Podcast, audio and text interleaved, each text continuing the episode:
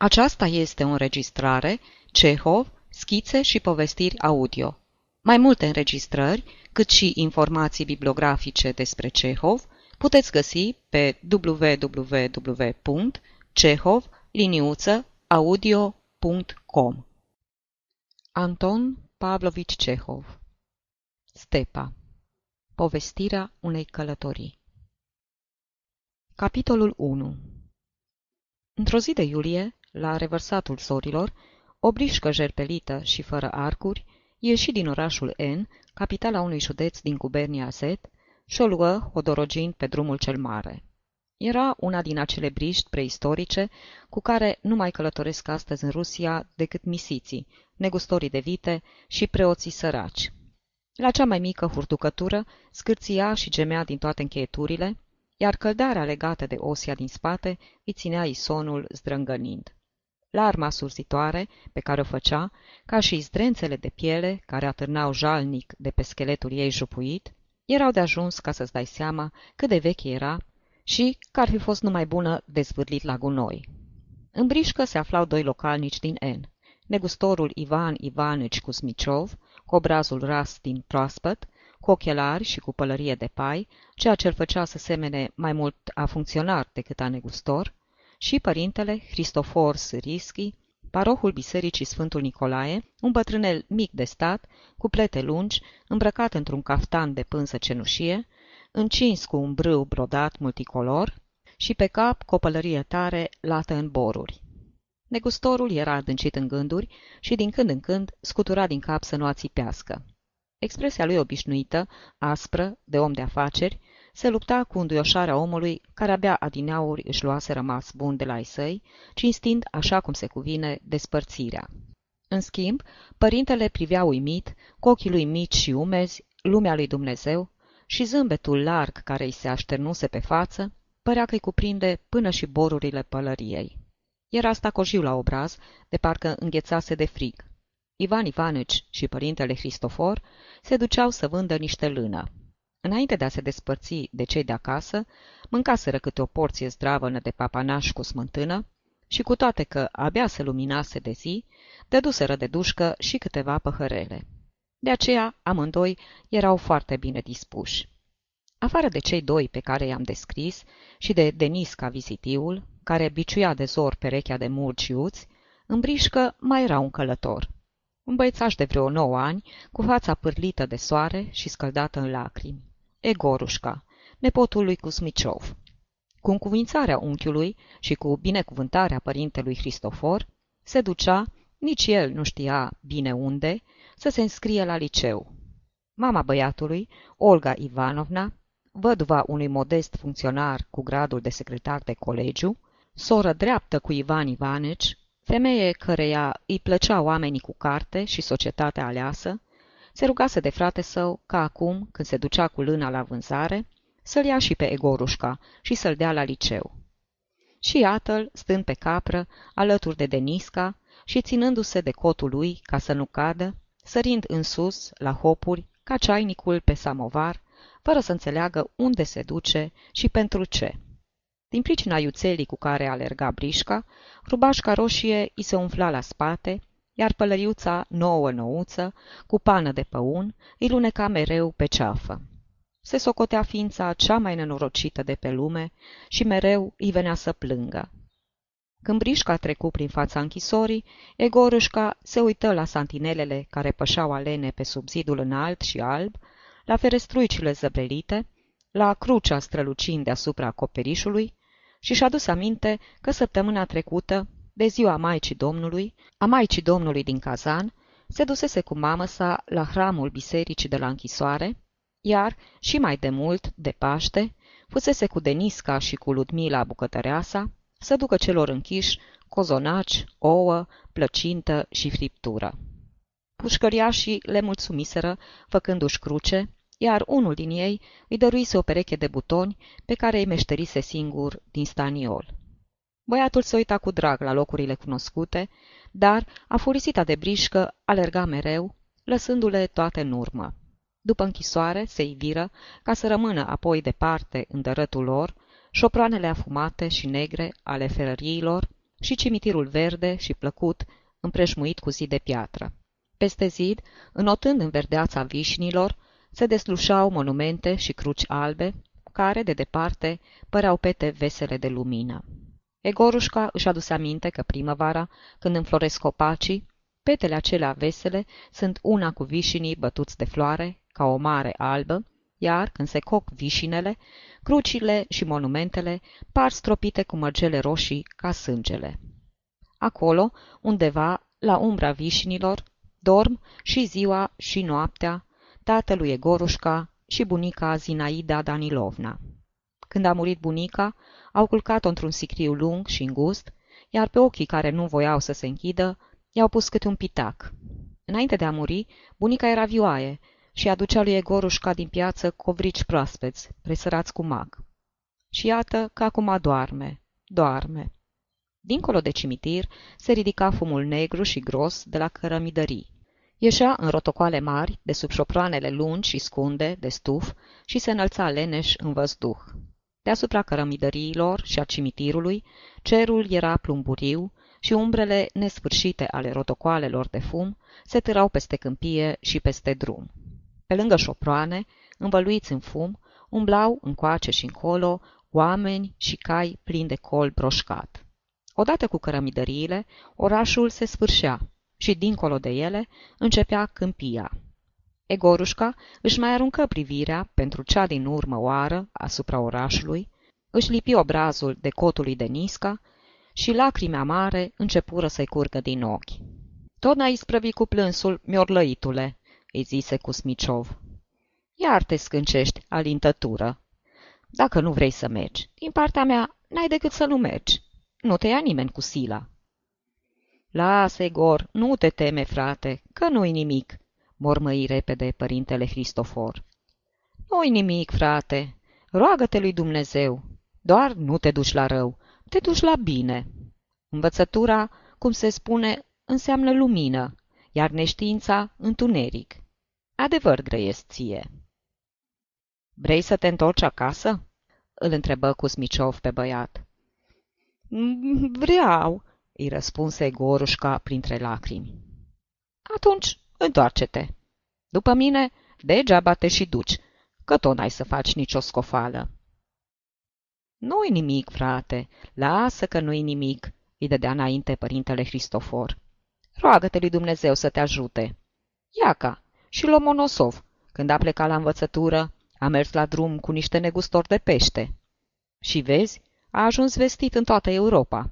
Învățătura pe care ți-o însușești cu credință dă roade plăcute lui Dumnezeu. Cum spune rugăciunea? Într-o slava ziditorului, într-o mângâierea părinților noștri, într-o binele bisericii și al patriei. Asta-i.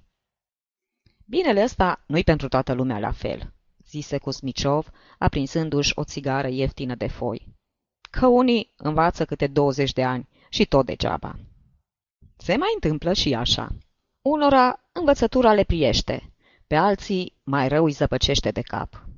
Sora mea e femeie nepricepută, ține morțiș să fie în rând cu nobilii, să scoată din egor ca un învățat. Și nu vrea să înțeleagă că eu, cu negustoria mea, aș putea să-l fac fericit pentru toată viața. De ce-ți spun asta? Că dacă s-ar umple lumea de învățați și de nobili, n-ar mai avea cine să facă negoț și să semene pâine. Și-a murit cu toții de foame. În schimb, dacă toată lumea ar face negoț și ar semăna pâine, n-ar mai avea cine să învețe carte. Și socotind că spuseseră vorbe cu greutate și înțelepte, își luară un aer grav și tușiră amândoi odată. Tenisca vizitiul, care ascultase tot ce vorbiseră ei, dar nu pricepuse nimic, clătină din cap și, săltându-se pe capră, dădu bici murcilor. Tăcură cu toții. În vremea asta, înaintea ochilor călătorilor, începuse să se aștearnă o câmpie întinsă, fără sfârșit, întretăiată într-o parte de un șir de dealuri. Îngrămădindu-se și uitându-se unul pe deasupra celuilalt, dealurile se uneau într-un podiș, care se întindea pe dreapta drumului până la orizont, pierzându-se în depărtările sinilii. Puteai să mergi mult și bine, fără să-ți dai seama unde începea și unde se sfârșea podișul. Soarele se ivi din spate, dincolo de oraș, și, domol, fără grabă, se apucă de treburile lui. Mai întâi așternu peste șes o fâșie lată, de un galben auriu, petrecând-o pe lângă un șir de gorgane, apoi pe lângă o moară de vânt care semăna de departe cu un omuleț care arda din mâini și făcând-o să alunece până în fundul zării, acolo unde cerul se întâlnea cu pământul. Peste câteva clipe, o fâșie la fel se aprinse ceva mai aproape, târându-se spre dreapta și învăluind dealurile. Fără veste, ceva cald mângâie spinarea lui Egorușca. O rază se furișă din spate, sări peste brișcă și peste cai, alergă în întâmpinarea celorlalte și, dintr-o dată, stepa întinsă și fără sfârșit, aruncând vălurile dimineții, zâmbi și străluci sub rouă. Secara secerată, buruienile, laptele cucului, cânepa sălbatică, tot ce arșița înnegrise, îngălbenise și aproape uscase, spălate acum de rouă și mângâiate de soare, înviau, gata parcă să înflorească din nou. Deasupra drumului, chirighițele zburau cu strigăte vesele, în iarbă țiștarii se chemau unii pe alții, iar undeva departe, spre stânga, se tângâiau nagâții. Speria de strângănitul briștii, un stol de potârnichi se înălță din miriște și, sfârâind, se avântă spre coline. Greierii, lăcustele verzi și cele negre, scripcarii și coropișnițele începură să-și depene în iarbă melopeia lor țâriitoare și monotonă. Dar nu trecu mult și roa se zvântă, văzduhul încremeni și stepa, înșelată în nădejdile ei, își reluă înfățișarea mohorâtă de Iulie. Iarba își lăsă capul la pământ, viața parcă se opri. Dealurile arse de un verde cafeniu, liliachii în depărtare, cu tonurile lor șterse ca de umbră, câmpia cu zările încețoșate și cerul răsturnat peste ea, înfricoșător de adânc și de străveziu în stepă, unde nu sunt nici păduri, nici dealuri înalte, totul era nemărcinit și plin de nostalgie. Zăduf și plictiseală. Brișca aleargă, dar Egorușca nu vede decât unul și același lucru. Cerul, șesul, dealurile. Concertul din iarbă a amuțit și el. Chirighițele au plecat, potârnichile s-au făcut nevăzute. Stoluri de ciori, neavând ce face, se rotesc pe deasupra ierbii veștede. Cum seamănă leit una cu alta, fac să pară stepa și mai monotonă. Un uliu trece în zbor aproape de fața pământului, bătând lin din aripi. Deodată se oprește în văzduh, ca și cum ar medita asupra plictiselii vieții, apoi bate iarăși din aripi, avântându-se ca o săgeată pe deasupra stepei. Te întrebi nedumerit, de ce-o fi zburând și ce-o fi căutând? În depărtare, moara de vânt își învârte mereu brațele. Din când în când, parcă anume ca să mai rupă monotonia, albește printre buruieni o tidvă sau un bolovan. Răsare o clipă o piatră cenușie cioplită, se ivește o salcie uscată cu o gaiță în vârf sau le taie calea câte un țistar. Și iarăși buruieni, coline, ciori. Dar, slavă Domnului, iată pe drum un car cu snopi. În vârful carului stă întinsă o fată. Somnoroasă, moleșită de căldură, își ridică leneș capul și se uită la drumeți. Tenisca rămâne cu ochii la ea, murgii întind boturile spre snopi și brișca, scârțâind din încheieturi, se sărută cu carul, în timp ce spicele țepoase trec ca o măturică peste pălăria tare a părintelui Cristofor. Ho, că dai peste oameni, grăsuno!" strigă Denisca. Ia te uită la ea, cât e de umflată la obraz, de parcă o pișcat-o bondarii. Fata zâmbește somnoros, mișcă încet din buze și se culcă din nou. Deodată, pe o colină, se ivește un plop singuratic. Cine l-o fi sădit și ce caută acolo, numai Dumnezeu știe. Nu-ți vine să-ți mai iei ochii de la tulpina lui înaltă și subțire, de la veșmântul lui verde. O fi fericit plopul cel mândru. Vara arșiță, iarna ger și viscol, toamna, nopți înspăimântătoare și negre, fără lună, când auzi decât urletul furios al vântului. Dar mai cu seamă să fii toată viața singur, singurel. De la plop, din vârful colinei și până în drum, se aștern pe un covor auriu lanuri de grâu. Pe deal, grâul e cosit și adunat în clăi, dar în vale abia acum se cosește. Șase oameni, unul lângă altul, își avântă coasele, care sclipesc vesel în aer și fac toate odată. Vâj, vâj. După felul cum se mișcă femeile care leagă snopii, după chipurile cosașilor și după sclipirea coaselor, poți să-ți dai seama că arșița dogorește cumplit. Un dulău negru se repede cu limba scoasă la brișcă, fără îndoială cu gândul să latre. Dar, ajuns la jumătatea drumului, se oprește și se uită nepăsător la Denisca, cu toate că omul îl amenință cu biciul. Prea e cald ca să mai latre. Una din femei se îndreaptă din mijloc și, sprijinindu-și cu mâinile șalele înțepenite, petrece cu ochii rubașca roșie a lui Egorușca. I-o fi plăcând culoarea ei aprinsă? Sau și-o fi adus aminte de copiii ei? Cine știe? Dar rămâne încă multă vreme încremenită, uitându-se lung în urma briștii. Iată că au trecut și de lanurile de grâu. Și iarăși încep să le treacă pe dinaintea ochilor, câmpia arsă de soare, dealurile îngălbenite, cerul încins de căldură. Și iarăși zboară uliul, lin, deasupra pământului. Ca și înainte, moara își învârte brațele în depărtare, semănând, ca și înainte, cu un omuleț care parcă arda din mâini. La drept vorbind, de la o vreme ți se și urăște să te tot uiți într-acolo și ți se pare că moara fuge de brișcă și că n-ai să ajungi niciodată până la ea. Părintele Cristofor și Cusmiciov tăceau. Denisca își îndemna murgii, șficuindu-i din când în când cu biciul, iar Egorușca se uita cu nepăsare în jurul lui. Nu mai plângea. Arșița și monotonia stepei îl dăduseră gata. I se părea că e o veșnicie de când îl hurducă brișca și că soarele îi docorește spinarea de cine știe când. Nu făcuseră încă nici zece verste și el se și gândea. Ar cam fi vremea să facem un popas, să ne mai odihnim.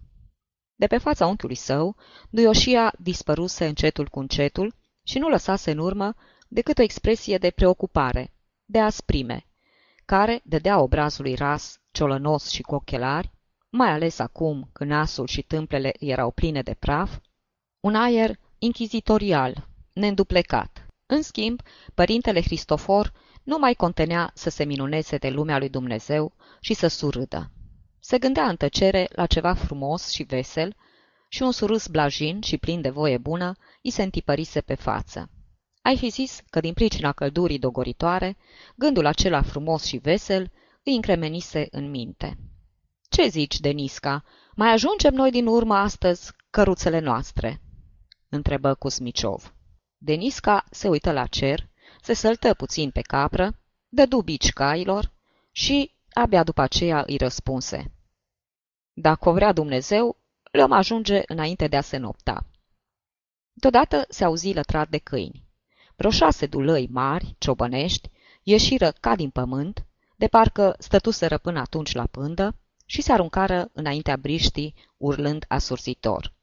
Furioși, cu ochii roșii și cu capetele zbârlite, înconjurară brișca, îmbrâncindu-se cu ciudă și începură să latre răgușit.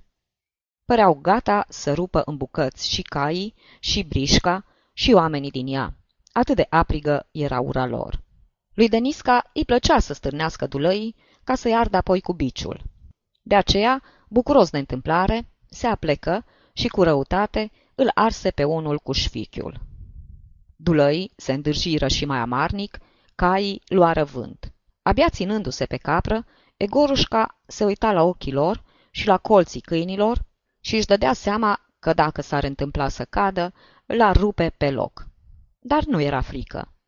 Se uita la câini cu răutate, ca și Denisca, și era ciudă că n-are și el un bici. Brișca ajunse din urmă o turmă de oi. Oprește!" strigă Cusmiciov. Ține caii! Prrrr! Denisca se lăsă cu tot trupul pe spate și trase hățurile. Brișca se opri. Vino încoace!" strigă Cusmiciov către cioban. Și potolește-ți câinii, lua iar naiba. Ciobanul, un bătrân strânțăros și desculț, cu căciulă pe cap, cu o desagă murdară atârnată la șold și în mână cu un toiac lung, cu cârjă la capăt, un exemplar de păstor într-adevăr biblic, își potoli câinii și, scoțându-și căciula, se apropie de brișcă. Un alt exemplar, tot atât de biblic, stătea nemișcat de cealaltă parte a turmei și se uita cu nepăsare la drumeți. A cui e turma?" întrebă Cusmiciov. A lui Varlamov, răspunse ciobanul cu glas tunător. A lui Varlamov, repetă și ciobanul care stătea de cealaltă parte a turmei. Nu știi, Varlamov a trecut ieri pe aici. Nu, el n-a trecut. N-a trecut decât vechilul lui. Mână, băiete! Brișca plecă mai departe, iar ciobanii, cu dulăii cei răi, rămaseră în urmă. Egorușca se uita fără niciun chef înainte la depărtările liliachii și îi se părea că moara, ale cărei aripi se învârteau mereu, începea să se apropie. Creștea mai mare, tot mai mare, până se făcu mare de tot, de îi se deslușeau bine cele două aripi. Una din ele era veche și peticită, cealaltă nouă, cioplită de curând, cu lemnul proaspăt sclipind în bătaia soarelui. Brișca mergea drept înainte, iar moara părea că o ia la stânga.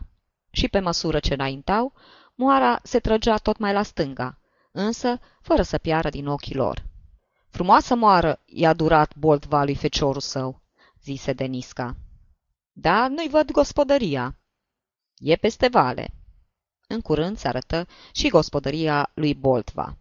Moara însă nu rămânea în urmă, nu se depărta. Se uita la Igorușca cu aripa ei strălucitoare și se învârtea mereu. Drept ca o vrăjitoare. Sfârșitul capitolului 1